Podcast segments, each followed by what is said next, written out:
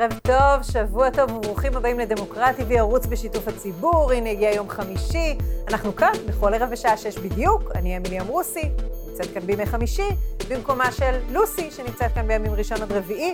הערב אנחנו מדלגים במגוון נושאים, אה, נדבר על פוליטיקה עם יואב בלום, לשעבר יושב ראש ההנהגה העולמית של תנועת בית"ר, שהודיע אתמול שהוא עוזב את הליכוד אחרי 42 שנים, כי לדבריו המפלגה כבר אינה מה שהיה, אה, מה שהייתה, השתלטו עליה אנשים בעלי פולחן אישיות. האירועים השבוע סביב חברת הכנסת שירלי פינטו העלו מחדש את הנושא הסבוך של אימהות וקריירה. כולנו מכירות את זה. הפעם אנחנו נשאל האם צריך לשנות את חופשת הלידה לנשים, להאריך אותה, לקדם את ההשתתפות של גברים בחופשות הלידה. יהיו איתנו כאן יעל יחיאלי, שמקדמת שוויון מגדרי בעסקים, ואיתה הדר גלעד, כתבת הרווחה של ynet, שסקרה את הנושא הזה. אה, נושא קשה אה, וחשוב מאוד, פגיעות מיניות בילדות. אה, מתברר שאין מספיק טיפול בנפגעים ילדים, שההשלכות כמובן נשארות איתם לאורך כל החיים. תהיה איתנו דוקטור כרמית כץ, היא תדבר איתנו בעקבות דוח של הוועדה הציבורית לשינוי מדיניות בתחום, שקבע כי המדינה כשלה בטיפול בנפגעים מתקיפה מינית בילדות. עוד תהיה איתנו שולמית אורבך, אה, יוצרת ומשוררת חרדית חסידית, איתה נדבר על שירת נשים חרדיות, על העבודה היצירתית שלה בתוך המגזר החרדי, ממש הארדקור חרדי, ועל הספר החדש שלה. אבל אנחנו פותחים כאמור עם יואב בלום. שלום לך וערב טוב. ערב טוב, אמילי. למעלה מ-40 שנה חבר ליכוד, היית יושב ראש תנועת בית"ר העולמית, ואתה כותב השבוע בין היתר על פולחן האישיות הנורא, כדבריך, ששוטף את הליכוד, הוא בניגוד מוחלט לחירות המחשבה, עליה חונכתי ואליה חינכתי. ערב טוב לך. מה היה הקש ששבר את גב הגמל? מה היה הדבר שבשלו יצאת עם האמירה החדה הזאת? תשמעי, זה דברים שמצטברים ונסחבים כבר לאורך זמן, אבל אה, חשוב להבין את הרקע. אני איש בית"ר, אני בית"רי, אני חינכתי בבית"ר, גדלתי בבית"ר, ואני הצטרפתי לליכוד, אה, כמו שציינת, לפני 42 שנה, בגיל 17 וחצי, כשבעצם אה, מיום שעמדתי על דעתי, כשהיו בעיניי שלוש מטרות עיקריות, שחשבתי שהן המטרות שאותן אני רוצה לקדם במסגרות הפוליטיות שאני אפעל בהן. הנושא הראשון והחשוב מבחינתי זה ארץ ישראל. אני מאמין ביישוב ארץ ישראל, אני מאמין בזכותנו על הארץ, אני מאמין בזכותנו על הארץ כולה, מהים ועד הירדן, וזה נושא שרציתי לקדם, אה, ואני חושב שהצלחנו במהלך השנים אה, לקבוע עובדות בשטח שלא ניתן אה, לקעקע אותן כבר. הנושא השני, שזה היה בעצם דגל נוסף של תנועת החירות ושל הליכוד, היה נושא חירות האדם, חירות המחשבה, חוסר אחדות בדעה, ויכוח, ניהול דיון, וזה דברים שאני הייתי רגיל אליהם ושאהבתי אותם מאוד אה, במסגרת הליכוד ופעלתי. Okay. אוקיי. הנושא השלישי שאולי הוא לא פחות חשוב אה, זה הנושא של המנהיגות, המנהיגות של יושרה ושל דוגמה אישית. אני כמחנך, כמי שפעל בבית"ר ומדורות של חניכים, יודע שאין מנהיגות ללא דוגמה אישית, לא קיים דבר כזה, לא בצבא, גם את יודעת את זה מהחיים אה, אה, שלך ומהפעילות שאת אה, עשית במסגרת יהודה ושומרון, הפעילות הענפה. אין מנהיגות ללא דוגמה אישית. למדנו את הדוגמה האישית מהאנשים שהובילו את המחנה לפנינו, הובלנו אנשים אחרינו, וזה א' ב', בלי זה אין כלום. אוקיי, okay, והנה אתה, אתה, אתה בעצם מתאר כאן מעין שלוש רגליים שעליהם נשען עולם הערכים של המחנה הלאומי, אני מסכימה איתך. ארץ ישראל, יישוב הארץ, אה, יחד עם אה, מנהיגות ישרה, בעלת אה, יושרה ציבורית, ואתה מזכיר גם תרבות של ויכוח וחופש דעות. אז זהו, אמילי, שכבר, שכבר אי אפשר להתייחס לזה כמחנה לאומי, כבר אי אפשר להתייחס לזה כמחנה לאומי. היום המחנה הלאומי הוא לא חד גוני, כי היום המחנה הלאומי, כפי שאני מבין אותו, כפי שהתורה שאני גדלתי עליה וחינכתי עליה, וכפי שאני מנסה להטיף לה, היא, היא תורה ליברלית, היא תורה לאומית ליברלית, תורה שמאמינה בהיצמדות לארץ ישראל, אבל בלי ויתור על ערכים אנושיים אחרים. למשל, בימים האחרונים מתנהל ויכוח על נושא של אה, פגיעה בערבים, מתנחלים, היכו, אה, לא היכו וכולי. אני יצאתי בחמת זעם נגד התיאור של מתנחלים כמתפרעים. מתנחלים לא מתפרעים, המתנחלים הם מחנה מצוין, מחנה ציוני, שבנה את ארץ ישראל ועוד יעשה רבות, בתוך המחנה שלנו יש שוליים שבשוליים של בריונים שמבצעים דברים שלא צריך לבצע אותם שהם עבירות פליליות. אנחנו צריכים להיות הראשונים להוקיע את זה, כי לנו זה מזיק יותר מכל. הטיעון שלנו, הטיעונים שלנו והחוזקה של הטיעון שלנו, של זכותנו על הארץ, מתקעקעת עם אירועים כאלה. ואני רואה דום שתיקה, אף אחד לא פוצה פה ומצפצף. זאת אומרת, כל הנושא של מה שאני מגדיר כימין ערכי, ירד היום למחתרת והוא מסתתר. למה זה קרה? מכיוון שעל תנועת השלטון, על התנועה הראשית, שהיא זו שצריכה להוביל את הדברים האלה, כפי שהובילו אותם אה, בגין, כפי שהובילו אותם שמיר וכולי, בעצם אה, אה, השתלטו עליה היום גורמים שבינם לבין הליכוד אין כלום, בינם לבין התורה, שלושת הרגליים האלו שדיברנו עליהם, אין ביניהם ולא כלום. אתן לך דוגמה, קחי את חבר כנסת שלמה קרעי. זה אדם שאין בינו לבין התורה הז'בוטינסקאית, התורה הלאומית ליברלית ולא כלום. הוא שר למרותו של הרב מזוז, הוא אה, אה, במידה כזו או אחרת אה, אה, משיחיסט, והמסגרת שבה הוא נמצא בליכוד היא המסגרת שהתאימה לו להיכנס לכנסת. ואני יכול לעבור איתך ככה על כל הרשימה אחד אחד אחד ובודדים, בודדים יהיו כאלה שבאמת יושבים שם על בסיס של תורה לאומית ליברלית. וזה המצב, ואת המצב הזה צריך להגיד. רגע, מילה אחת לא אמרת, ש... ואולי בכוונה לא אמרת, לא הזכרת את השם נתניהו. לא, אני אומר את נתניהו, אני אמרתי לה, חירות האדם, חירות האדם זה החירות למחשבה והחירות לחופש דעה והחירות לוויכוח. ברגע שעל הליכוד השתלט פולחן אישיות שהכל משועבד בעצם עבור המנהיג, שזה דבר שאנחנו בערכים הבסיסיים שלנו סולדים ממנו, ז'בוטינסקי כתב מאמר חזק מאוד על הנושא של מנהיגיזם ועד כמה הוא סולד מזה, זה דבר שהוא לא יעלה על הדעת, בגין אה, אה, אה, הסתייג מזה, זה לא יעלה על הדעת שבתנועה הלאומית הליברלית יתקיים פולחן אישיות בדומה למה שיש היום בליכוד.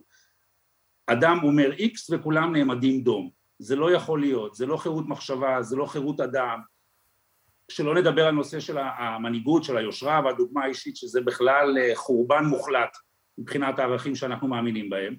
וזה משהו שאותי מאוד מאוד מטריד. אני כן. התחלתי את הפעילות אנחנו, כאדם צעיר. אנחנו שומעים את הדברים שלך ש... היום אני אבא וסבא, אמילי. כן, הדברים... היום אני אבא וסבא. הדברים אכן נשמעים שהילד... כמו איזה קינה, השאלה היא מה האלטרנטיבה. אתה, האם אתה מוצא מבין... לא, זו לא קינה, זו לא קינה, זה, זה לא קינה, זו, זה לא, לא. אנחנו, את יודעת, אנחנו לא מהלא עלה ונעלה, אנחנו מתאגר על כל מעצור ומיצר, זאת אומרת אנחנו מאמינים שאתה אה, אה, אה, נתקל באתגר, אתה נתקל במכשול, אתה צריך לבחון את הנסיבות, אתה צריך לבחון את התנאים ולעשות מעשה שמבחינתך הוא נכון, ראוי, מוסרי, על מנת להמשיך לפעול בדרכים שאתה מאמין בהם. עכשיו זה, אנחנו, אתם תוכנית, אתם טלוויזיה ערכית כמו שאני רואה אותה וצופה בה. והנושא הוא באמת נושא של ערכים, לא נושא של מה יקרה היום, מה קרה אתמול, ואם יואב בלום עזב את הליכוד או לא, זה כל כך לא חשוב. חשוב לאן הילדים שלנו יגדלו, לאן הנכדים שלנו יגדלו, וכל מה שקורה היום עם ה... אנשים הולכים עם דגל הליכוד וחובטים בתמונה של אה, אה, פרקליטה וצורכים ליד בית של משפחות שכולות ועושים דברים איומים ונוראים עם דגל הליכוד, בשם הליכוד, והם גם מבאי ביתו של ראש הממשלה זה לא יעלה על הדעת, זה דבר שאסור לקבל אותו, אסור להסכים לו. זה לא חשוב כרגע אם אתה מגיע למחנה הלאומי מכיוון שאתה איש אמוני, או אם אתה מגיע למחנה הלאומי מכיוון שאתה אדם שמאמין בעקרונות של אה, אה, אה, יישוב ארץ ישראל וחירות האדם. אסור שדברים כאלה יקרו, אסור לתת להם לקרות, והמחנה היום ברובו הגדול שותק, דומם. האם יואב בלום, יושב ראש בית"ר העולמית, עוזב את הליכוד למפלגה אלטרנטיבית? האם יש לך אלטרנטיבה שאליה אתה מבקש להסתפח, להצטרף? אני קודם כל מאמין בחינוך, ואני מאמין בחינוך לאורך זמן, חינוך זה מהפכה פרמננטית, זו מהפכה שקיימת כל הזמן ומתקדמת כל הזמן, היא לא, היא לא נעצרת. אבל אם את שואלת אותי מבחינת אה, הזרם הפוליטי שהיום מייצג הטוב ביותר את הדעות שלי ואת הדברים שאני מאמין בהם, אז כן, התקווה חדשה היום בעצם מבטאת את הדברים שהכי קרובים למה שאני מאמין בו, לא הכל שם אה, אה, מסתדר לי עם התזות שאני מאמין בהן, ובפוליטיקה צריך אומנם להתפשר, אבל אם אנחנו בוחנים את הדברים לאורך זמן, מה, מהשנה שהיא הוקמה, בשלושת הרגליים או שלושת היסודות שעליהם דיברתי, של ארץ ישראל, שזו מפלגה ימנית שתומכת בהתיישבות ובהתנחלות ובאי פינוי יישובים וכולי, שזה הנושא של אה, חירות האדם, של יושרה, של... זה באמת הדברים שאני מוצא, אני כרגע מוצא שם, ואני חושב אה, הם קרובים לדעתי, אבל עדיין אני חושב שזו לא שאלה פוליטית, אני חושב שזו שאלה שצריכה לעלות לדיון ערכי, לא מפלגה כזו או אחרת, מפלגות באות, מפלגות הולכות, צריך להעלות את הנושא לדיון ערכי, לאן הילדים שלנו גודלים, האם הם גודלים לעם מפולג, משוסע, את יודעת, הרב, אה, יש לי משפט שתמיד אני ככה שולף אותו של הרב קוק שאמר, מוטב שיכשל באהבת חינם מאשר בשנאת חינם. זה כל כך נכון, הרי עודף אהבה לא יזיק לאף אחד, וקצת יותר מדי שנאה יכול למוטט על כולנו את הבית. עכשיו על כולנו זה על כולנו, זה לא על אה, ימין או חצי ימין או שמאל, הבית הזה, הסירה הזו היא סירה משותפת. אם אנחנו לא נדע להבין את זה, שכל ההתססה והפילוג והשנאה שמופצת הם הרבה יותר מסוכנים מאשר ההבדלים בינינו בדעות הפוליטיות ימינה שמאלה חמישה סנטים לכאן או לכאן. כי אם לא נעצור את השטף הזה של השנאה, של הפילוג, של ההסתה, של פולחן האישיות, אנחנו אה, עלולים למצוא את עצמנו כמו שמצאנו את עצמנו בתקופות היסטוריות של עם ישראל, שאני אפילו לא רוצה להעלות על הדעת אה, לאן הם הובילו. כן. אילו, אילו תגובות אתה שומע מאז שפרסמת את הדברים שלך? אמנם אתה בדברים רק אמרת שאתה עוזב את הבית הקודם שלך, ועוד לא ראינו את זה בתור הצהרה, את ההצטרפות שלך אל הבית החדש, אבל אה, איזה תגובות אתה מקבל מהחברים שלך מהמחנה? אני, אני מהבוקר אה, שמאלני. כיוון שאני יצאתי נגד uh, המערכת בליכוד ונגד מי שעומד בראש הליכוד, אז אני שמאלני. אז לא חשוב שהייתי בין המתיישבים הראשונים בדרום הר חברון, ושהייתי חבר מועצה באריאל, ושאני יושב בחבר הנאמנים של אוניברסיטת אריאל, ושאני עושה ככל יכולתי על מנת לקדם את הנושא ואת הרעיון של ארץ ישראל, אבל ברגע שאתה זז טיפה מה, מה, מאותה אחדות מחשבה הנדרשת, אתה ישר מתויג כשמאלני, ואלה התגובות, חלק גדול מהתגובות שקיבלתי, וכמובן לא מטרידות אותי כי אני יודע מי אני ומה אני. אני הרבה הרבה יותר ימינה ימינה מכל השופרות והשופרים שצועקים אה, אה, בוקר וערב שהם אה, מייצגים את הימין או את המחנה הלאומי. הם לא מייצגים את המחנה הלאומי, הם מזיקים למחנה הלאומי. אנחנו אה, אה, מכירים את, את האמרה המאוד מפורסמת של בגין. הייתי שמחה. אה, של כן. כוח, הלו? כן, כן. שומעת אותי? כן. האמרה המאוד מפורסמת של בגין לגבי אה, אה, שאנחנו כאן מכוח הזכות ולא בזכות הכוח. אם אנחנו נשכח את זה ונאבד את העשתונות שלנו ולא נעבוד בקור רוח גם כלפי שכנינו, יד קשוחה אבל עם שמירה על זכויות, וגם בתוך עצמנו לכבות את אש השנאה, להדביר אותה, להדביר אותה כל אחד במחנה שלו. כן. זה לא חוכמה שאני אגיד לאנשי השמאל, אבל אתם אמרתם, ואתם הסתתם, ואתם לכלכתם, ושהם יגידו לנו, אבל אתם גמרתם לפנינו, ואתם קשקשתם לפנינו. האחריות שלי היא במחנה שלי, האחריות שלי להדביר את השנאה במחנה שלי. הם ידאגו לעצמם. יואב... אחרי שאני אגמור את העבודה, אחרי שנגמור כן. את העבודה אצלנו, אולי נתפנה אליהם. יואב, יואב בלום, תרשה לי, תרשה לי להצטרף אליך ולצרף על זה עוד הערת אגב לדברים החשובים שאמרת. אחרי עשרות שנים אה, קם לנו סוף סוף ערוץ ימני, שכולנו קיווינו שיביע עמדות שברוח, שרלוונטיות למחנה הלאומי, מחנה אוהבי הארץ, והנה נוצר אה, עוד יצור כפיים של אה, האדרה והערצה לאדם אחד, פרו-אדם ספציפי ולא פרו-עולם רעיוני.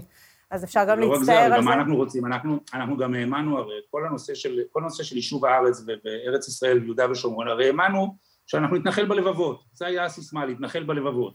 עכשיו ברגע שהערוץ הזה מגייר את המגוירים, בעצם מדבר אל אלה שיושבים מולו כל יום, וזה מה שהם רוצים לשמוע, אז מה הוא עושה? מערבב את המרק אצלו בסלון? מאכיל את מי שיושב אצלו בחדר? הרי לא זו הכוונה, הכוונה היא להביא כמה שיותר, כמו שנעשה בעבר, כמה שיותר אנשי אה, עם ישראל להיות אוהדים של המחנה הלאומי, להיות אוהדים של תנועת ההתיישבות ביו"ש, לבוא ליו"ש, ואנחנו בפילוג ובשיסוי הזה גורמים נזק שיהיה נזק אדיר אם לא נעצור, נזק אדיר למפעל החשוב הזה שמבחינתי הוא, הוא בנפשי. כן. יואב בלום, אה, יושב ראש אה, תנועת בית"ר העולמית ולשעבר איש הליכוד, בהצלחה רבה, תודה על הרעיון הזה. תודה רבה, אמילי, היה לי לכבוד להתארח אצלך, תודה. תודה. טוב, עכשיו אה, בעקבות אירועי השבוע, אימהות וקריירה, ראינו את אה, חברת הכנסת שירלי פינטו מגיעה עם תינוקת קטנטנה אל אה, המליאה כדי לא להפסיד הצבעה קריטית. בואו נדבר רגע על חופשת הלידה, הערכה שלה, עניין שמדובר כבר הרבה, קידום ההשתתפות של גברים בחופשת הלידה. הנה נמצאות איתנו שתיים חשובות מאוד בתחום הזה. יעל יחיאלי, שמקדמת שוויון מגדרי בעסקים, ולצידה הדר גלעד, כתבת הרווחה של ynet. שלום לשתיכן. אהלן. טוב, אז נתחיל איתך, כי לך, הדר, יש נתונים אה, על אה, תעסוקת נשים, אה, דברים שהבאת השבוע בוויינט, אנחנו נרצה לשמוע ממך קצת תקציר של זה. אז, אז אני חושבת שיש בעיה לשפוט את השוק האזרחי, כשמשרדי הממשלה שלנו עדיין נמצאים בכזה פער. אני חייבת להגיד שפרסמתי את הנתונים האלה השבוע והתאכזבתי מאוד, כי אני חושבת שממשלה שחרתה על דגלה ערכים של שוויון באופן כללי ושוויון מגדרי לא יכולה להרשות לעצמה כאלה פערים. חיכינו המון זמן לתקציב מדינה חדש.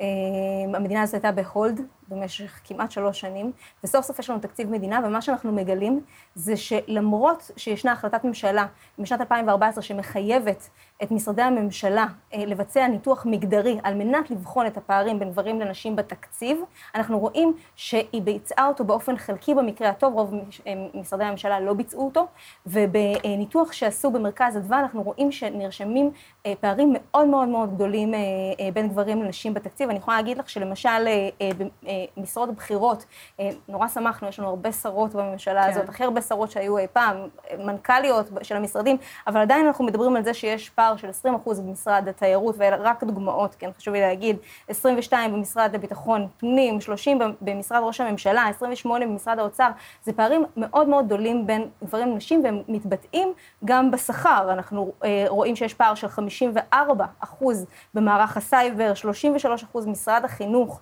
אה, וגם במשרד הבינוי והשיכון, 28 אחוז במשרד התחבורה, ובנוסף לזה, אם מבצעים... את מדברת רק על השירות הציבורי, כן? לא על השוק מדברת... הפרטי שמתנהג לפי כללים של שוק פרטי, נכון. שירות ציבורי שמחויב לשוויון, נכון. אנחנו רואים שזה רחוק מאוד נכון, מהמציאות. נכון, ואני אוסיף ואומר שגם בשירותים החברתיים, השירותים הציבוריים שהמשרדים האלה אמורים לתת לנו, אנחנו רואים שיש פערים מאוד מאוד אה, גדולים, שגברים עדיין מרוויחים יותר מהשירותים שניתנים במדינת ישראל מאשר נשים. זאת אומרת שכרגע במצב הקיים ממשלת ישראל משמרת את הפער בין גברים לנשים. ושככה הממשלה שלנו מתנהלת, מאוד קשה לשפוט את ההתנהלות אה, בשוק הציבורי. מטריד מאוד, אני מיד איתך, יעל. אם אכן הממשלה מדברת על שוויון, אבל השבוע ראינו את המקרה הספציפי של שירלי פינטו, חברת הכנסת שהייתה חייבת להגיע במסגרת עבודתה אל המליאה, ימים ספורים אחרי הלידה שלה, נראה קטע קצר מהנאום שלה. הייתי שמחה להיות בבית, להתאושש, כמו כל אישה נורמלית, לאחר שישה ימים מלידת בתי הקטנה, כרם. אך אירועי הימים האחרונים הביאו אותי לכדי מעשה. לאור ההתנהלות המבישה של האופוזיציה, הוקפצתי על ידי הקואליציה להצביע. הסיפור השבוע האחרון כבר מזמן לא נוגע רק לשירלי פינטו. הסיפור הזה נוגע לכל אם יולדת ועובדת במדינת ישראל, שנתקלה בהתרעמות מצד מקום עבודתה. חברת הכנסת וולדיגר, לצערי האופוזיציה יקרה, הולכתם שולל על ידי רוח המפקד, רוח שדרשה מכם לאמץ התנהגות אנטי אנושית. יעל, יחיאלי, אנחנו כולנו מג'נגלות בין בית, ילדים, עבודה, אימהות, קריירה, אבל מקרה כזה, לו היה, לו היינו רואים אישה מחויבת להגיע למקום עבודה שישה ימים אחרי הלידה, וזה לא הכנסת, זה היה מנוגד לחוק. לגמרי. זה היה מנוגד לחוק, ו... והיה אפשר זאת אומרת, מה שבעצם קרה כאן זה שהכריחו אותה לבוא, ואם, ואם היא לא הייתה באה, היא הייתה צריכה לשאת את האשמה על מה שקורה אם לא. עכשיו, מה זה אומר למעסיק מחר בבוקר, בכל מיני תפקידים? הוא אומר למישהי שבדיוק עכשיו ילדה, אה, תקשיבי, זה ממש חשוב שתגיעי. זה ממש חשוב. עכשיו, שירלי פינטו הגיעה. זהו, אנחנו עובדים ועובדות על פי מודלים. והנה, יש לנו עכשיו מודל של כנסת ישראל, באמת הממשלה הכי שוויונית שהייתה מאז קום המדינה, באמת. ובממשלה הכי שוויונית זה קורה, ועם הכנסת. עכשיו, מי שיכול לשנות את זה, זה החברי וחברות כנסת. בסדר? זאת אומרת, הם יכולים לשנות את, ה, את ההתנהלות הזאת. זה לא רק לגבי אה, נשים אחרי לידה, ראינו את זה גם בחברי כנסת שיושבים שבעה, שמאושפזים במצב עם אה, מחלות נכון. קשות. נכון. הדבר הראוי הוא שיהיה ועדה בכנסת שמאשרת לאנשים מסוימים להצביע מרחוק. אני רק אומרת, את ההבדל בין שבעה לבין לידה, הוא שלידה זה משהו גופני. זה מאה אחוז גופני, זאת אומרת, יש שם גם מימד נפשי, אבל זה, אבל זה דבר גופני. שבעה זה לא דבר גופני, ושוב, אני אומרת, צריך לשנות את החוק, כאילו לכל כלל יש יוצא מן הכלל, ביהדות יש כלל מאוד יפה שאומר פיקוח נפש דוחה שבת, אז יש דברים שאמורים לדחות גם את ה... ושוב, אנחנו אחרי שנה וחצי של קורונה, למדנו שאפשר לעשות בזום חתונות, לוויות, הכל, אז גם הצבעות בכנסת אפשר. עכשיו, אני חושבת שככל שיהיו יותר נשים בכנסת, אז יהיה אפשר להעביר תקנה כזאת, זה, זה חוזר על עצמו, זאת אומרת, אין לנו רוב בכנסת. זאת אומרת, אנחנו כמה? 25 אחוז? כמה נשים יש היום בכנסת? אז כל דבר שאנחנו רוצות לקדם, שמדבר על נשים, אנחנו צריכות שיהיו שם כל הנשים מהקואליציה והאופוזיציה, ואנחנו צריכות שיהיו שם גברים שהם ירצו לקדם את זה. אם היינו עם ייצוג הולם בכנסת של 60 אחוז נשים, היינו יכולות לקדם הרבה יותר דבר, חוקים ותקנות שהן פרו-נשים, אבל אנחנו בייצוג חסר. ולכן תמיד אומרים לנו, מה זה משנה? כן, עוד ייצוג, בטח שזה משנה. זאת אומרת, כל החוקים ש, שאמורים לחוקק, שאמורים לקדם שוויון מגדרי, אנחנו כן. צריכות שיהיה להם רוב בכנסת. והממשלה לא יכולה להטיף לשוויון כשהם בעצמם לא מיישמים יכולה. את זה. התחלת לדבר גם על השירותים שגבר, שגברים ונשים מקבלים, לא רק הנוכחות שלהם במשרות. אילו שירותים למשל גברים יקבלו עדיפות על נשים משירותים ממשלתיים? אה, תקציב הסיוע בהלוואות לדיור, 90 אחוז גברים. אה, תקציב הדיור הציבורי, 51 אחוז גברים, שתחשבי שזה נתון מאוד מקומם, כי אנחנו יודעים שאחוז מאוד גדול מהזכאים, זכאיות לדיור ציבורי, אימהות חד-הוריות, אז למה יש כאן רוב גברים? יפה. אה, משרד הכלכלה, מסלולים לקליטת עובדים, אנחנו עומדים היום על 76 אחוז גברים, זה יותר אזרחים גברים שנהנים מהשירותים האלה. תוכניות לעידוד יזמות, יזמות טכנולוגית, אנחנו עומדים על 5 אחוז נשים. בתוכניות האלה. אה, במשרד להשכלה גבוהה יש רק שליש... טוב, על כל הסעיפים האלה את יכולה להגיד, פחות נשים הגישו בקשה. לדיור ציבורי, לדיור למשתכן, ליזמות טכנולוגית. זה, זה, נכון, אפשר לבוא ולהגיד את זה. זו הנטייה. אבל, אבל, אבל, אבל אני חושבת שבמצב הקיים, על מנת לצמצם את הפערים, הדבר הזה צריך להיות רגולטורי. זה לא יכול להיות בחירה, צריך לבדוק שיש שוויון. עכשיו, מה שכואב על, על, הניתוח, על הניתוח הזה, על הניתוח התקציבי אה, ברמה המגדרית, זה שאין בש, באף משרד ממשלתי היום תוכנית איך לצמצם את הפער הזה. אם נלך רגע לנושא הזה של השכלה גבוהה ונדבר על זה, שרק שליש מהמשרות לסגל אקדמי הם נשים. איזה תוכנית יש למשרד להשכלה גבוהה כדי לצמצם את הפער הזה? בואו נשאל את השאלה, האם זה בגלל הנשים, האם זה בגלל הגברים? הם לא עשו ניתוח כזה בכלל, אז הם לא יכולים לענות לך לשאלה ששאלת mm-hmm. מקודם. Mm-hmm. וזה, וזה חבל, כי אם הממשלה הזאת הגיעה עם כוונות משמעותיות לצמצם את הפערים האלה, זה היה הזמן לעשות את זה במהלך התקציב. כן. אה, וזה too late כרגע. אוקיי, יעל יחיאלי, אני רוצה לחזור אותך לנושא חופשת הלידה. הרעיון של שותפות של גברים בחופשת הלידה נוסה בעצם, ולא מספיק גברים לקחו, זה מונח פה על הרצפה והם לא לוקחים. לגמרי. אז עוד נתון שהגיע השבוע מהכלכלנית הראשית של משרד האוצר, שאמרה שנשים אחרי לידה ראשונה רואים את הגרף, 28 אחוז אה, מהשכר שלהם יורד. אז אפשר להגיד, זה בגלל שאישה אחרי לידה, הנה יש לנו את הגרף כאן, אישה אחרי לידה ראשונה, לא רוצה אה, לעבוד במשרה מלאה, לא רוצה, היא לוקחת, אז אפשר להגיד שזה בחירה של כל אישה. אני שואלת, מה אנחנו כחברה מסמנים לאותה אישה שיולדת, ולמה כשאני ילדתי, גם הבן זוג שלי נהיה אבא באותה מידה שאני נהייתי אימא. בסדר? זאת אומרת, זה, לשנינו קרה okay. אוקיי. התהפוכה הזאת בחיים, וזה מהפך שאין לתאר. זאת אומרת, כן. מלהיות רווקה ללא ילדים, לבין להיות אימא לילדים. זה, אבל זה גם אותו מהפך אמור להיות לאבות. ואצל האבות אנחנו רואים, הכל נשאר אותו דבר. עכשיו, מה האחריות שלנו כחברה? איך אנחנו יכולים ויכולות לתמוך באותן נשים ולהגיד להן, אפשר לשלב בין עבודה לאימהות. לידת הילד הראשון היא באמת דרמה גדולה בחיים. אבל אני חושבת על, על uh, טיפת חלב. לו בטיפת חלב היה ליווי של האימהות לחזרה לעבודה. בסדר? שהן לא מרגישות לבד. אני חזרתי לעבודה אחרי שלושה חודשים, הייתי מביאה איתי בייביסיטר לעבודה, לא רציתי עדיין להיפרד מהבן שלי, הייתי מביאה איתי בייביסיטר, והיא שמרה על הילד, זו הייתה בחירה שלי. בסדר? זאת אומרת, יש כל מיני אפשרויות, אבל בסוף השאלה היא של מה המסר, ובמובן הזה, זה שאבות לא, לא לוקחים, כי הם לא חייבים. ואז למה שהם ייקחו? אבל אנחנו רואים שבמקומות כמו דנמרק, שמחייבים נשים, וגברים, מחייבים, אומרים, אתם רוצים עוד אה, אה, חופשת לידה? Mm-hmm. אז מי, אני חושבת, אחרי ארבעה חודשים, משהו כזה, אתם חייבים להתחלק בזה חצי-חצי.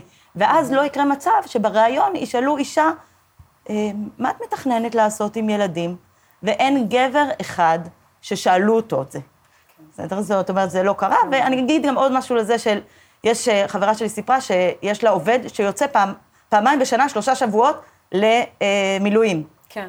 היא אמרה, אין אף ביקורת על זה בחברה וזה, וכולם, איזה מדהים אתה, איזה מתאים אתה. אבל אם אישה מעריכה את חופשת הלידה שלה בעוד שלושה שבועות כי היא רוצה להיות עם הילד, זה פתאום, איך את עושה לנו את זה, ואם היינו יודעים, לה לי לה לה. זאת אומרת, יש כאן משהו של מה אנחנו כחברה מסמנים, ואיך אנחנו הופכים את זה מאימהות להורות. אה, זאת אומרת, מכניסים את האבות, לפעמים בעל כורחם. כמו שאת אומרת, הם לא ייקחו מרצונם את החופשת לידה הזאת, כי כולנו יודעות שחופשת לידה זה לא בתי קפה.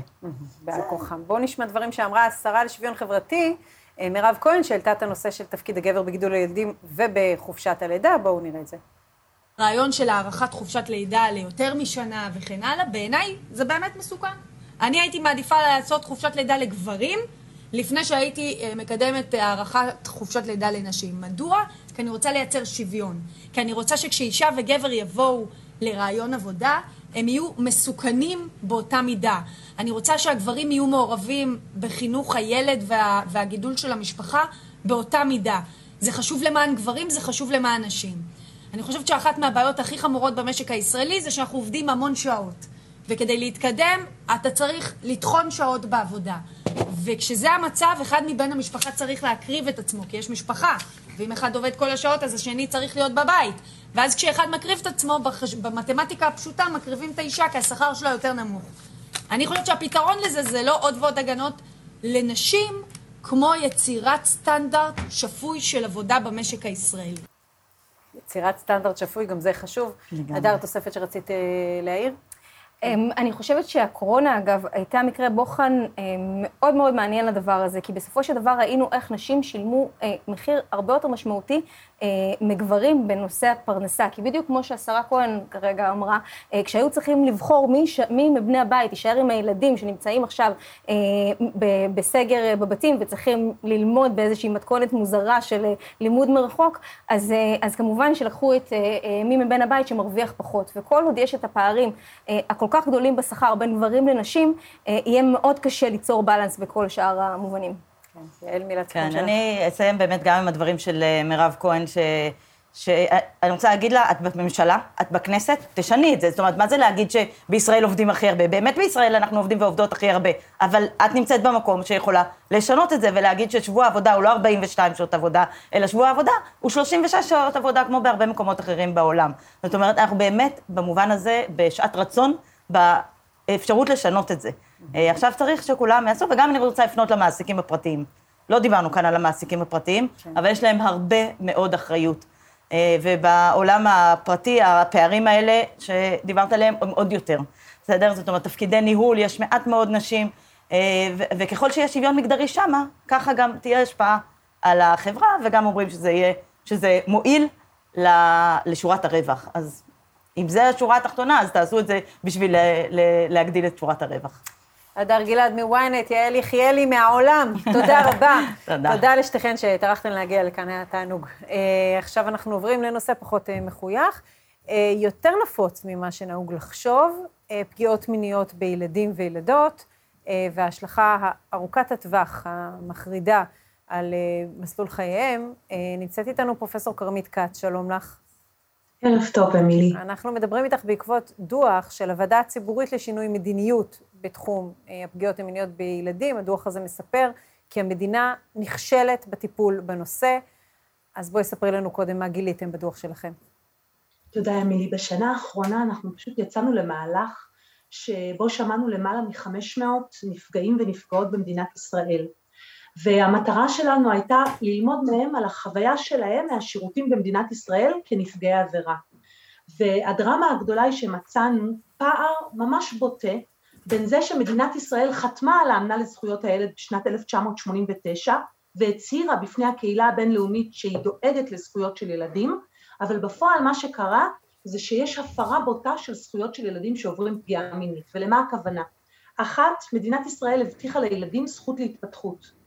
ילדים שעוברים התעללות מספרים לנו, ציטוט, חייתי אבל לא הייתי, הם עוברים פגיעה קשה, הם לא מצליחים להתפנות למשימות התפתחות, ללהיות תלמיד בבית הספר, ללמוד לקשור את השרוכים, ואף אחד לא רואה אותם, וזה מוביל אותנו לפגיעה השנייה בזכות להגנה, והם אומרים לנו, צעקתי כמו שילדים צועקים, אבל אף אחד לא ראה. ופה אנחנו מגיעים לדרמה, כי כשאנחנו חושבים על הגנה על ילדים נפגעי התעללות, אוטומטי עולה לנו לראש עובדת סוציאלית, מחלקת רווחה, משטרה, משפט, אבל לא. הסיפור הגדול זה מערכות החינוך והבריאות, הם אלה שרואים ילדים בחיי היום יום, ואם רופאת ילדים רואה ילדה עם דלקת חוזרת בשתן, ואחר כך יש לילדה הזאת גם דימום בשתן, ואחר כך הילדה הזאת גם עם סימנים שחורים מתחת לעיניים, אבל היא לא עברה הכשרה, והיא לא יודעת לזהות מה עובר על הילדה הזאת, איבדנו ילדה. וואו, אה, פרופסור כץ, את יכולה לתת לנו נתונים מספריים ככל שידוע על, על כמה ילדים בשנה מדובר בישראל? בטח, בטח. לצערי הרב, אנחנו יודעים שאחד מחמישה ילדים בישראל עובר פגיעה מינית, אבל זה מה שידוע לנו. אנחנו גם יודעים שעל כל ילד שמגיע למערכת בתקופת הילדות, ארבעה ילדים מגיעים רק אחרי גיל 22, ו-X של ילדים מגיעים אף פעם, או בגיל מבוגר, אני אתן דוגמה של אישה מדהימה בת 82 שמסרה עדות לוועדה, ובאה ואמרה לי, כרמית, אני נמצאת ברגעים האחרונים של החיים, ואני רוצה לסגור את זה, ואני רוצה להפקיד אצלך את הסיפור ואת מה שעברתי, כדי להציל ילד אחד. עכשיו, הנתונים הקשים האלה רק עברו החמרה בתקופת הקורונה. בתקופת הקורונה הייתה ממש כמו זכוכית מגדלת לראות הפקרה של זכויות ילדים, ואיך אנחנו בעצם שמים ילדים בסגר כדי לשמור כמובן על הבריאות שלהם, אבל לא לוקחים בחשבון שהם נעולים בבית, בלי אף אחד שרואה אותם, בלי אף אחד שמגן עליהם, להתעללות. בואי נראה רגע את העדות של אפרים הרו, שעבר התעללות מינית כילד, הוא הופיע בפני הוועדה לזכויות הילד לפני כחודשיים. הנה. אני בין גיל 11 לגיל 15, אני עברתי פגיעה מינית מאוד מאוד קשה ביישוב, איפה שגרתי. בין לבין עברתי את שתי הפגיעות ביחד. הייתי מגיע לבית כמעט כל כמה ימים ועובר התעללות מינית באחד מהחדרים הסגורים בבית הזה. הייתי הולך לעוד בית של, של חבר ביישוב והייתי עובר שם עוד התעללות יותר קשה, הייתי עובר שם, אני הולך להגיד יותר קשה מאונס. כילד בגילים האלה הייתי שוכב על הרצפה יום ולילה בלי... ומסתכל לשמיים ו- וצועק לעצמי ו- ו- וחושב למה זה מגיע לי, למה הבן אדם הזה, למה הוא שוכב עליי ועושה את זממו, עושה מה שבא לו והורג לי את הנפש ביום ויום. ואחרי שמסתיים כל העניין הייתי הולך הביתה כמו כלום לא קרה.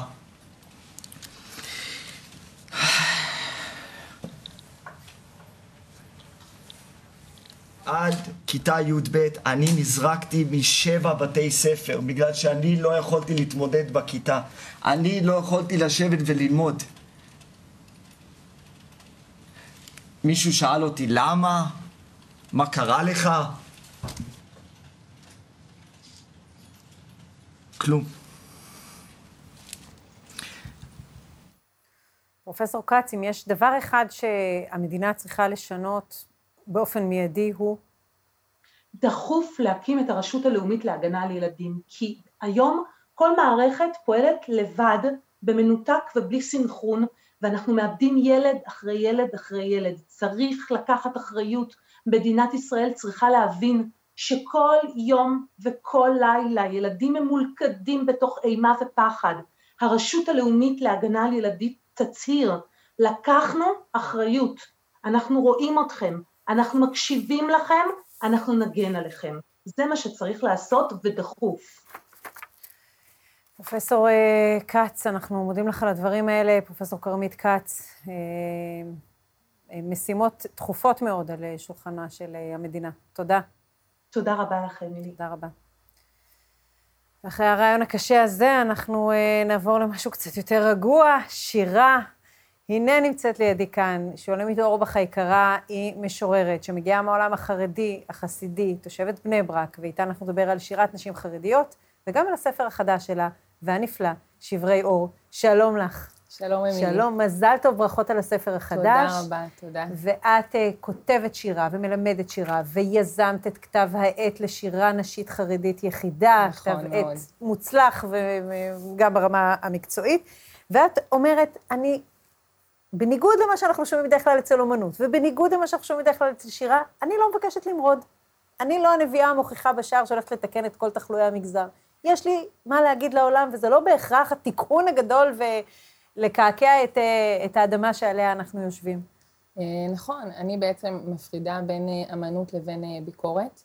האמנות שלי באופן אישי, שמתבטאת בכתיבה ובשירה, זה פשוט לקחת את העט ואת הדף, או בימינו, אתה יודע, את המקלדת והעכבר, ולבטא דרך מילים את, ה, את זווית הראייה שלי, הפנימית, אה, על העולם, על מה שקורה מסביבי, זה, זה לתפוס רגעים, אה, מחשבות, הרהורים, ולבטא את זה בשירה, וזה יכול להיות אה, גם להביא המון יופי. ולהביא המון טוב, זה לא חייב להיות כן, דווקא משהו שלילי כן, אני קוראת את השירים שלך, ולמרות השם שברי אור, שכאילו נשמע כמו איזה מחאה, השירים שלך הם, עדינים מאוד, הם, הם, הם לא שירי מחאה במובן הקלאסי שלהם. אז מה התפקיד שלך כאומנית, כיוצרת? מה את מבקשת לעשות? אה, קודם כל, אה, לא בטוח שחייבים הגדרה, לא בטוח שחייבים תפקיד. את יודעת, אני כל החיים מבררת אה, מה התפקיד שלי ומה השליחות, אבל ברור שזה כנראה משהו שמונח בכתיבה ומשהו שקשור בכתיבה ובשירה, והאושר שלי, הסיפוק שלי, זה כשמישהי מגיעה אליי ואומרת לי, שולמית, קראתי את השיר שלך והוא נגע לי בלב, הוא עורר בי איזשהו מיתר, הוא עשה לי משהו, הוא גרם לי לחשוב קצת אחרת על העולם, על החיים, על עצמי, זה מספיק לי. אני יודעת ש, שעשיתי משהו, משהו קטן אולי, אבל אה, תראי, משהו יכול... ענק בשבילי. יכולתי בעצם עכשיו לשאול אותך, איך מקבל אותך המגזר החרדי? את ששמה את השירה, את העיסוק באומנות בצורה כל כך uh, גבוהה בחיים שלך, מארגנת ערבי הקראת שירה, שצורכת גם שירה של משוררים חילונים, ומעודדת נשים אחרות uh, לכתוב. יכולתי לשאול אותך איך המגזר החילוני מקבל, החרדי מקבל אותך, אבל בעצם מה שיותר מעניין זה איפה את נטמעת בברנז'ת המשוררים הכללית. את האישה עם הפאה מבני ברק, עם השפה המיוחדת שלך, שמעסיקה בכתב העת שלך מבקרות רוחניות, שמעבירות נכון. בעשר נפות את השירים, זה לא שירים שייכנסו סתם ככה, זה שירים שעוברים ועדה רוחנית. איך את מתקבלת בתוך העולם של השירה החילוני, שהוא עולם שאין לו גבולות, עולם שלא מוכן לקבל את הדבר הזה של צנזור וביקורת וועדה רוחנית? אנחנו נגיד את שהיה ליבנו. אה, אז קודם כל, רק מילה באמת על המגזר החרדי. לפני כן, שאני חייבת להגיד שיש, אה, מהדרך שאני עברתי, אני רואה שיש התקדמות מופלאה, ויש המון אהבה לשירה ו- ו- ומודעות לשירה, ורצון מאוד להתפתח ולגדול ביחד עם השירה הכתובה.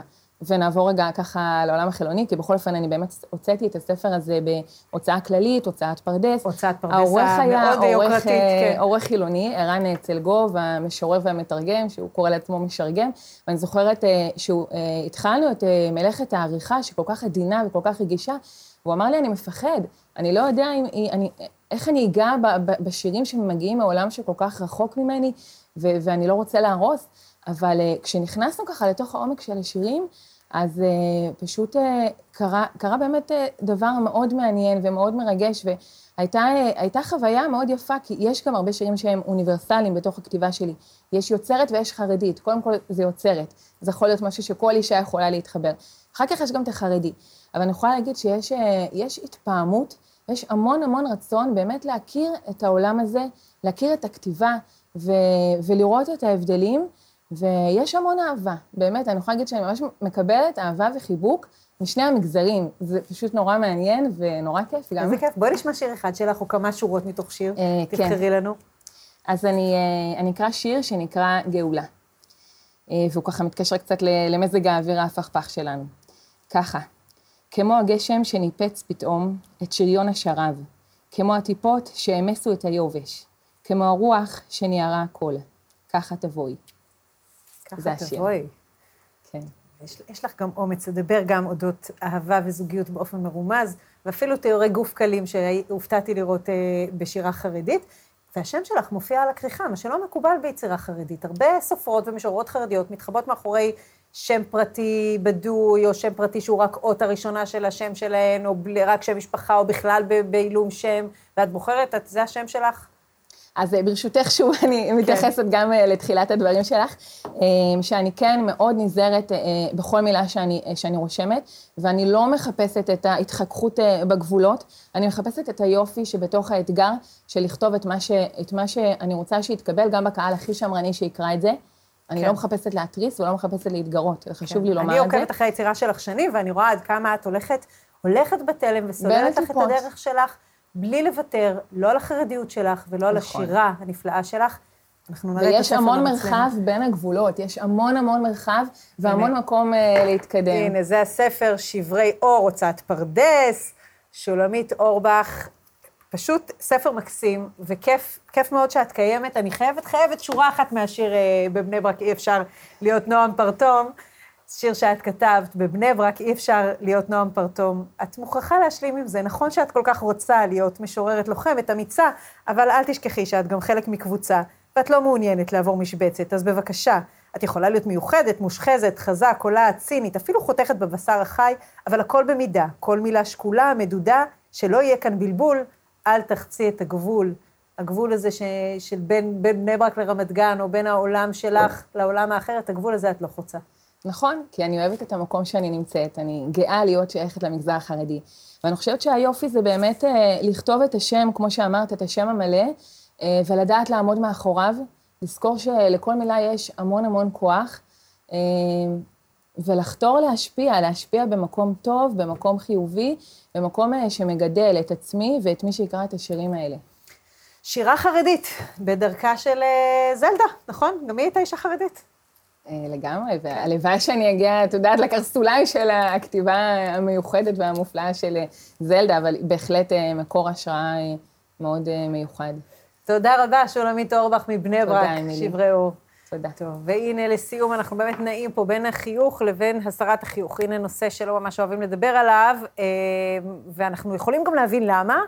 אה, נושא קשוח, רשלנות רפואית. אנחנו אה, נדון בזה מתוך אמירה שאנחנו מוסרים הערכה גדולה מאוד לאנשי הרפואה שמלווים אותנו, מצילים חיים, הערכה גדולה, אבל בכל זאת, כשיש...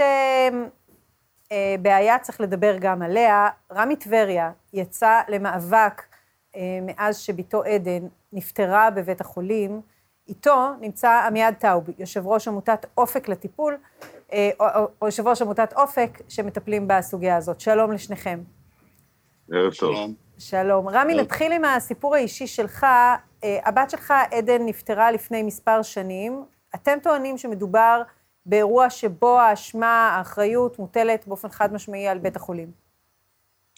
זה לא רק אני אומר, זה בית החולים אמר באותו בוקר ארור שהכשל האנושי אה, שלהם, כן.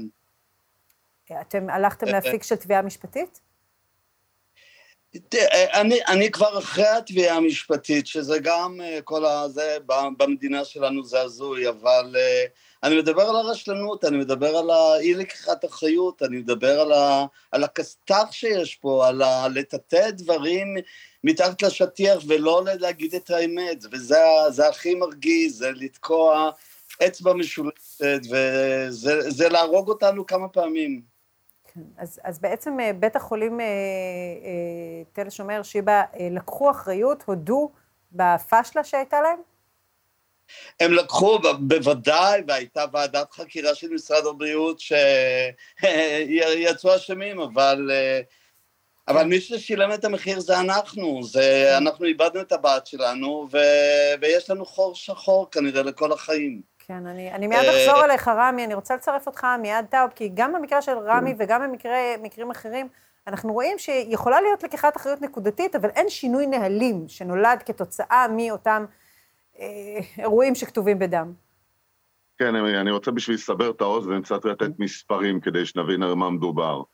אה, ולפני זה להגיד שגם הגישה שלנו כמי שעוסקים במניעת רשלנות רפואית והגברת הבטיחות בבתי החולים, היא שמרבית הצוותים הרפואיים הם אחים וחלוקים, כחולים, לבנים אה, וירוקים, אבל יש אחוז אה, של עשבים שוטים שעולים בחיי אדם ושהם פוגעים גם באמון בכל מערכת הבריאות, ויש משרד בריאות ומדינה שלא עושים מספיק כדי למנוע את האסונות הבאים. אם אנחנו מדברים בקורונה על אה, למעלה משמונת אלפים אה, אה, מתים במשך שנתיים, אנחנו מדברים במערכת הבריאות על מספרים לפי משרד הבריאות של אלפים רבים שנפגעים מרשלנות ומטעויות רפואיות מדי שנה, וזה לא גזירת גורל. למה זה לא גזירת גורל? כי יש מספר דברים שניתן לעשות ויכולים להציל חיי אדם. בראש ובראשונה, וזה מתחבר גם לנושא של עדן, זיכרונה לברכה, השקיפות, הלקיחת אחריות והסנכרון של המידע בין בתי החולים. היום כשקורה מקרה כמו של עדן, מה שצריך לקרות מיידית זה שאוטומטית מתבצעת חקירה של משרד הבריאות, מתבצעת גם אכיפה שתייצר הרתעה, לא אחרי 4, 5 ו-6 שנים, אלא מיידית. המידע צריך לעבור מיידית לשאר בתי החולים, כדי שהם יבינו איך להימנע מתקלות וטעויות כאלה שעולות בחיי אדם, ולמנוע אותם בבתי החולים שלהם. ברגע שיש לנו אפקט שפושה בחלק מבתי החולים ומערכת הבריאות, של תרבות שהיא מעין רפואה מתגוננת. כלומר, אנחנו נסתיר ואנחנו נחפה ואנחנו לא אה, נעשה אה, תחקור והפקת לקחים כמו שצריך, אין בעצם את היכולת למנוע את הפעמים הבאות.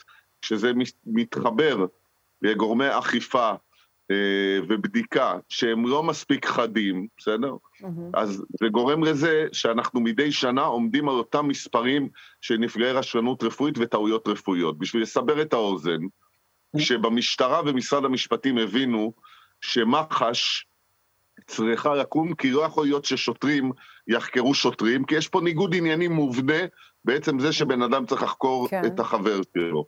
בתחום של מערכת הבריאות אנחנו כבר כמה שנים נאבקים כדי להוציא את נציבות קבילות אה, הציבור למקצועות רפואיים ממשרד הבריאות, שיהיה גורם שהוא חיצוני, שיתחקר וידע למנוע את הפעמים הבאות, וזה לא מתבצע כי עדיין הרופאים רוצים להיות אלה שבודקים המצב, את הרופאים האחרים. אז המצב היום הוא שרופא נכון. בעצם בודק את הקולגה שלו, את הרופא האחר. נכון, חד משמעית. אה, רמי, אני חוזרת אליך, אתה מחליט להעלות הצגת יחיד על הסיפור שלכם. כן, תראי, אני במשך שבע שנים חווה מלחמה בתחנות רוח. אה, ולכן החלטתי לנצל את הכישורים שלי כשחקן תיאטרון ולאסוף את, אה, ולבנות מונודרמה תיעודית שמעלה את כל הסיפור של הרשלנות הפושעת הזאת על הבמה ולהגיד לקהל את האמת. כי אני חושב שזה חשוב, הקהל רוצה לשמוע, הקהל צמא לדברים האלה, זה לפתוח לו את העיניים ולהעלות את העניין של הרשלנות הרפואית מעלה, וכדי ש...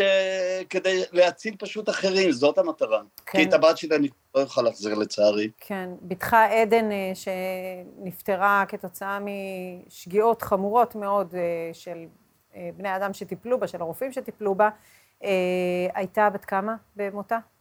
הייתה בת 18, בדיוק הייתה באמצע י"ב, התכוננה לבגרויות. היה לה מלא מלא תקוות, ולצערי היא יצאה משם, אה, הבאתי אותה לבדיקה לא מסוכנת של בדיקת וידאו EG, ריבונו של עולם, ו... ואחות שהייתה אמורה להשגיח עליה, לא הייתה שם בעמדה שלה, הפקירה את העמדה, כי כי, וזה מידע שהסתירו ממני, כי רופא בכיר אה, אה, שהגיע מכרה שלו לבית החולים ב-12 וחצי בלילה, הוא הגיע איתה למחלקה, ל... אה, לוידאו איג'י, מחלקת הוידאו איג'י בתל השומר, והוא הזיז אותה, הוא אמר לאחות, תסדרי מיטה למכרה שלי, ואת זה ניסו להסתיר ממני, ואני לא מבין למה. ואם הם מסתירים, סימן שיש פה שאלה גדולה מאוד, למה? שאלה גדולה מאוד, הכאב שלך ברור. אה, עמיעד, אני רוצה לחזור אליך. אה, אתה יודע, בנושא של תאונות דרכים, גם במערכת הביטחון, אומרים לנו, תשמעו, המרכיב האנושי תמיד יהיה, תמיד יהיה איזשהו אחוז מסוים של רשלנות, של עייפות, של אה, פאשלות, שאותם אי אפשר למנוע גם אם התשתיות יהיו טובות יותר, גם אם הרפואה תהיה מתקדמת יותר. לפחות בתאונות דרכים אנחנו שומעים את הטיעון הזה. יש משהו במרכיב האנושי שהוא מין גורל שמיים כזה, אי אפשר לשנות אותו. אתם שומעים את זה גם לגבי מערכת הרפואה? זה גם, דרך אגב, זה נושא שהוא נכון, כלומר, בסוף המרכיב האנושי, אה, בטח בתפקוד בחיי אדם, הוא מאוד משמעותי. ואת יודעת, כמו שאת ואני יכולים לעשות טעויות במקצוע שלנו, אבל הטעויות האלה לא עולות בחיי אדם. אם את, אה, אה, לא יודע, תתני איזה פתיח לא טוב, אם אני אעשה קמפיין שהוא פחות מוצלח, זה לא יעלה בחיי אדם. אנחנו מצפים לחובת זהירות באנשים שעוסקים ממש בחיי אדם. עכשיו, אה, אנחנו בעוד שבועיים מכנסים את ועדת הבריאות של הכנסת לדיון בנושא הרשלנות רפואית, ואנחנו מבקשים שם ארבעה דברים שהם מאוד ברורים. יש אה, דיון בוועדה שתהיה ביוזמת עמותת אופק חזרה לחיים. אה, בראש ובראשונה אנחנו אומרים, אל תתעלמו מהנושא הזה, תתעסקו במניעה. עוד לפני שאנחנו מדברים על האכיפה ועל הנציבות, אפשר למנוע את חלק מהמקרים. גם הנושא של המאבק של המתמחים שהתגייסנו אליו, גם הוא חלק ממניעה. כי רופא לא יכול לעבוד 26 שעות ברציפות ולהיות מספיק חד בשביל אה, לדעת לטפל בחיי אדם ובחולים. זה מצטרף לכמה דברים נוספים. אחד, התקציב למניעה. אחוז הנפגעים במדינת ישראל גבוה מכל המדינות המערביות, מארצות הברית והסקנדינביות. התקציב שמושקע, את לא תאמיני מה הסכום שמושקע במערך הבטיחות והאיכות של משרד הבריאות, התקציב השנתי שלהם הוא 700 אלף שקל. 700 אלף שקל לאגף שאמור להגביר את הבטיחות והאיכות ולמנוע את המקרים הבאים, שאנחנו מדברים על אלפי נפגעים מדי שנה. זה מצטרף לאיזושהי תרבות מאוד רעה שפושה בתחום הזה של רשלנות רפואית, של הסכמי השתקה. רמי הוא חריג, למה רמי הוא חריג? כי הוא לקח את הכאב שלו והוא זועק אותו, והוא מוכן לצאת ולדבר עליו. הנפגעי הרשלנות רפואית הם שקופים. מרבית האנשים, או שהם לא יודעים שקרו מקרים, או שאין להם את הכוח הנפשי ואת היכולות לבוא ולספר על מה שקרה להם. הם צריכים להתמודד עם הרבה מאוד אתגרים כלכליים, חברתיים, נפשיים ואישיים. ולכן אנחנו מדברים בעצם, הנפגעים הבאים הם לא אנשים שאנחנו רואים אותם, הם אנשים שקופים, ואין מספיק אנשים שזועקים את זעקתם, ומספיק אנשים שמבינים שמחר בבוקר זה יכול לקרות לכל אחד מאיתנו. עמיעד, מילה על איך אתה הגעת לתחום הזה. אני מכירה אותך כפעיל ציבור אה, המון שנים בהמון תחומים, איך אתה הגעת לזה? אני הגעתי, מ, כמובן, הבן שלי גם נפגע מרשלנות רפואית. אה, הכרתי לראשונה את החצר האחורית של החצר האחורית של מדינת ישראל.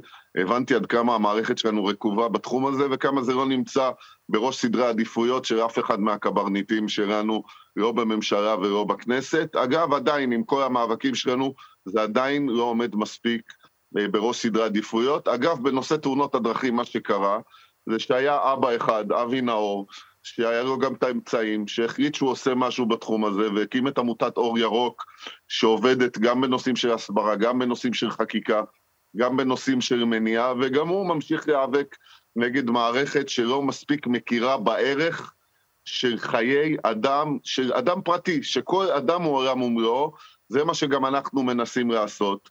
אני גם מודה לכם על הבמה. כן, אם מי מהצופים שלנו רוצה לחפש עוד מידע עליכם, איפה אפשר להצטרף אליכם או למצוא עליכם מידע? ארגון אופק חזרה לחיים יכולים לפנות אלינו גם נפגעים, אנחנו מעניקים ייעוץ, כל השירותים שלנו ניתנים בחינם, אנחנו אה, אופק, באמת חושבים אופק חזרה לחיים, המקום... חפשו אם אתם נפגעתם, אם אתם רוצים להצטרף כמתנדבים או לתרום, כמובן... בפייסבוק, אה, בגוגל. אה, כן. עמיעד טאוב, אני רוצה להודות לך, רמי טבריה, מילת סיכום שלך. אה, מילת סיכום שלי, יש לי שיר שכתבתי שבדיוק מסביר את, ה, את, ה, את מה שאני מרגיש כל הזמן. אה, ברשותך, אם אפשר כן. להגיד את השיר הזה, כולים עלי סדקים, מחולק לאלפי רסיסים שמפוזרים לכל עבר. אך אני נראה שלם לחלוטין. אני הולך, אני מדבר, אני אוכל, אני מרגיש, אני מסכת התיאטרון במלוא הדרה שמפזרת אשליה לכל עבר. מנסה לשחק, תהיה חזק. אך כשהקהל מתפזר והמסכה יורדת, האור לא נדלק, כי החושך חזק מדי. רמי טבריה, האיש אה, עם הרסיסים בתוכו, אה, הלב איתך. תודה רבה לך, תודה רבה גם עמיעד טאוב. תודה. ערב טוב. ואנחנו מסיימים את התוכנית שלנו. תודה רבה לצופים ולשותפים של דמוקרטי, התוכנית הזאת אפשרית רק בזכותכם. כמו תמיד, יש חשיבות לערוץ תקשורת שלא מפחד להביע עמדה נחרצת בעד הדמוקרטיה. כולם איתי, בעד שלטון החוק, לא שומעת אתכם, ובעד המאבק בשחיתות, וגם מגוון דעות. המהדורה המרכזית של דמוקרטי והיא משודרת בימים ראשון עד חמישי, ראשון עד רביעי, לוסי, חמישי, אמרוסי, שעה שש בערב. ביום ראשון תחזור לכאן לוסי אריש היקרה, מאחלת לכם שבת שלום וחורף טוב. להתראות.